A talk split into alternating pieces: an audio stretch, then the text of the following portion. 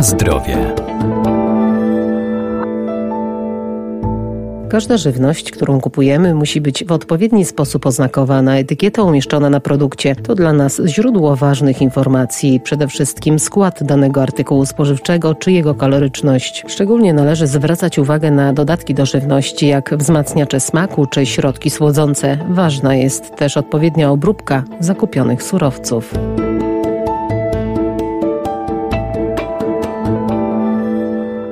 Przy zakupie artykułów spożywczych nie powinniśmy się sugerować ilustracjami na opakowaniu czy też hasłami reklamowymi, ale na przykład ich składem. Glutaminian sodu E621 to wzmacniacz smaku i zapachu. Może znajdować się m.in. w chipsach, pasztetach czy sproszkowanych zupach, zaś syrop glukozowo-fruktozowy to tańszy zamiennik cukru. Może być wykorzystywany w produkcji musztard, konserw, a także gotowych sosów czy marynat. Jeśli ktoś czyta składy produktów i zwróci uwagę, że one zawierają tam różne dodatki, choćby jakiś glutaminian sodu, są pewne badania, które pokazują, że część osób jest dość wrażliwa na ten wzmacniacz smaku, glutaminian sodu, ale to dotyczy wyjątkowych grup. Profesor Paweł Glibowski, Wydział Nauk o Żywności i Biotechnologii Uniwersytetu Przyrodniczego w Lublinie. Mówi się o uzależnieniu od glutaminianu sodu, e, natomiast sam glutaminian w tych ilościach, których jest w żywności, generalnie nie jest jest szkodliwy, ale bardzo często towarzyszy jeszcze wielu innym składnikom, choćby soli. Natomiast kolejnym składnikiem, na który warto zwrócić uwagę, to są syropy glukozowo-fruktozowe.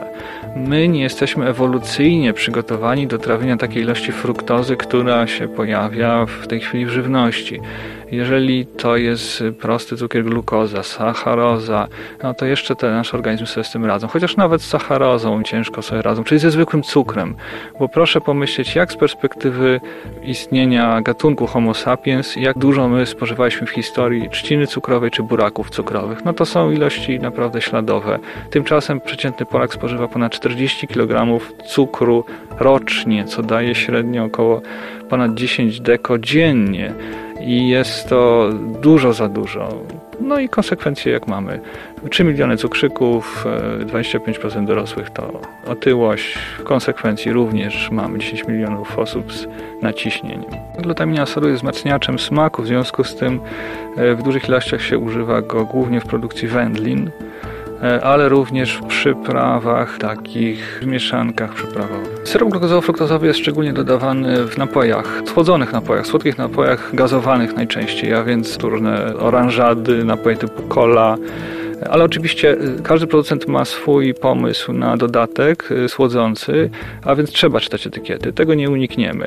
Y, te syropy można nawet znaleźć w parówkach. To dzisiaj producenci potrafią nawet cukier dodać do parówek. Oczywiście nie wszyscy, ale można znaleźć na rynku również takie z dodatkiem cukru. Ewidentnie słodkie produkty to potencjalnie zawierają. Teoretycznie producent ma obowiązek nam ten skład przedstawić. Na zdrowie. Nawet najdroższa i najlepsza jakościowo żywność nie będzie trwała, jeżeli nie zapewnimy jej właściwych warunków przechowywania czy też odpowiedniej obróbki, zwłaszcza termicznej. Na przykład smażenie może nie tylko negatywnie wpłynąć na nasze zdrowie, ale także pozbawić produkt prozdrowotnych właściwości. Generalnie najlepiej byłoby w ogóle unikać smażenia, natomiast jeśli jeść na to jak najrzadziej to możliwe, zdecydowanie lepiej spożywać e, produkty duszone czy, czy gotowane na parze. E, dlaczego taki problem ze smażeniem?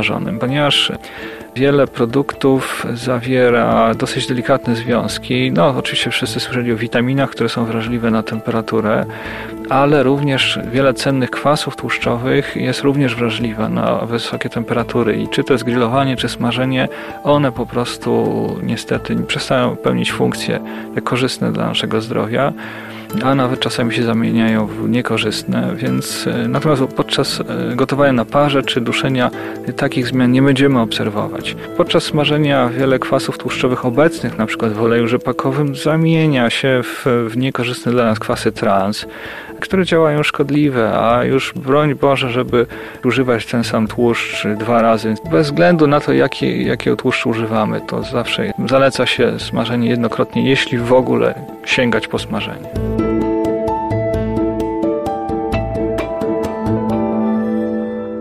Także rakotwórcze substancje powstają podczas grillowania potraw, ale by nie szkodziły zdrowiu, muszą być odpowiednio przygotowane. Najbardziej niebezpieczne są substancje, które w trakcie spalania przedostają się do żywności.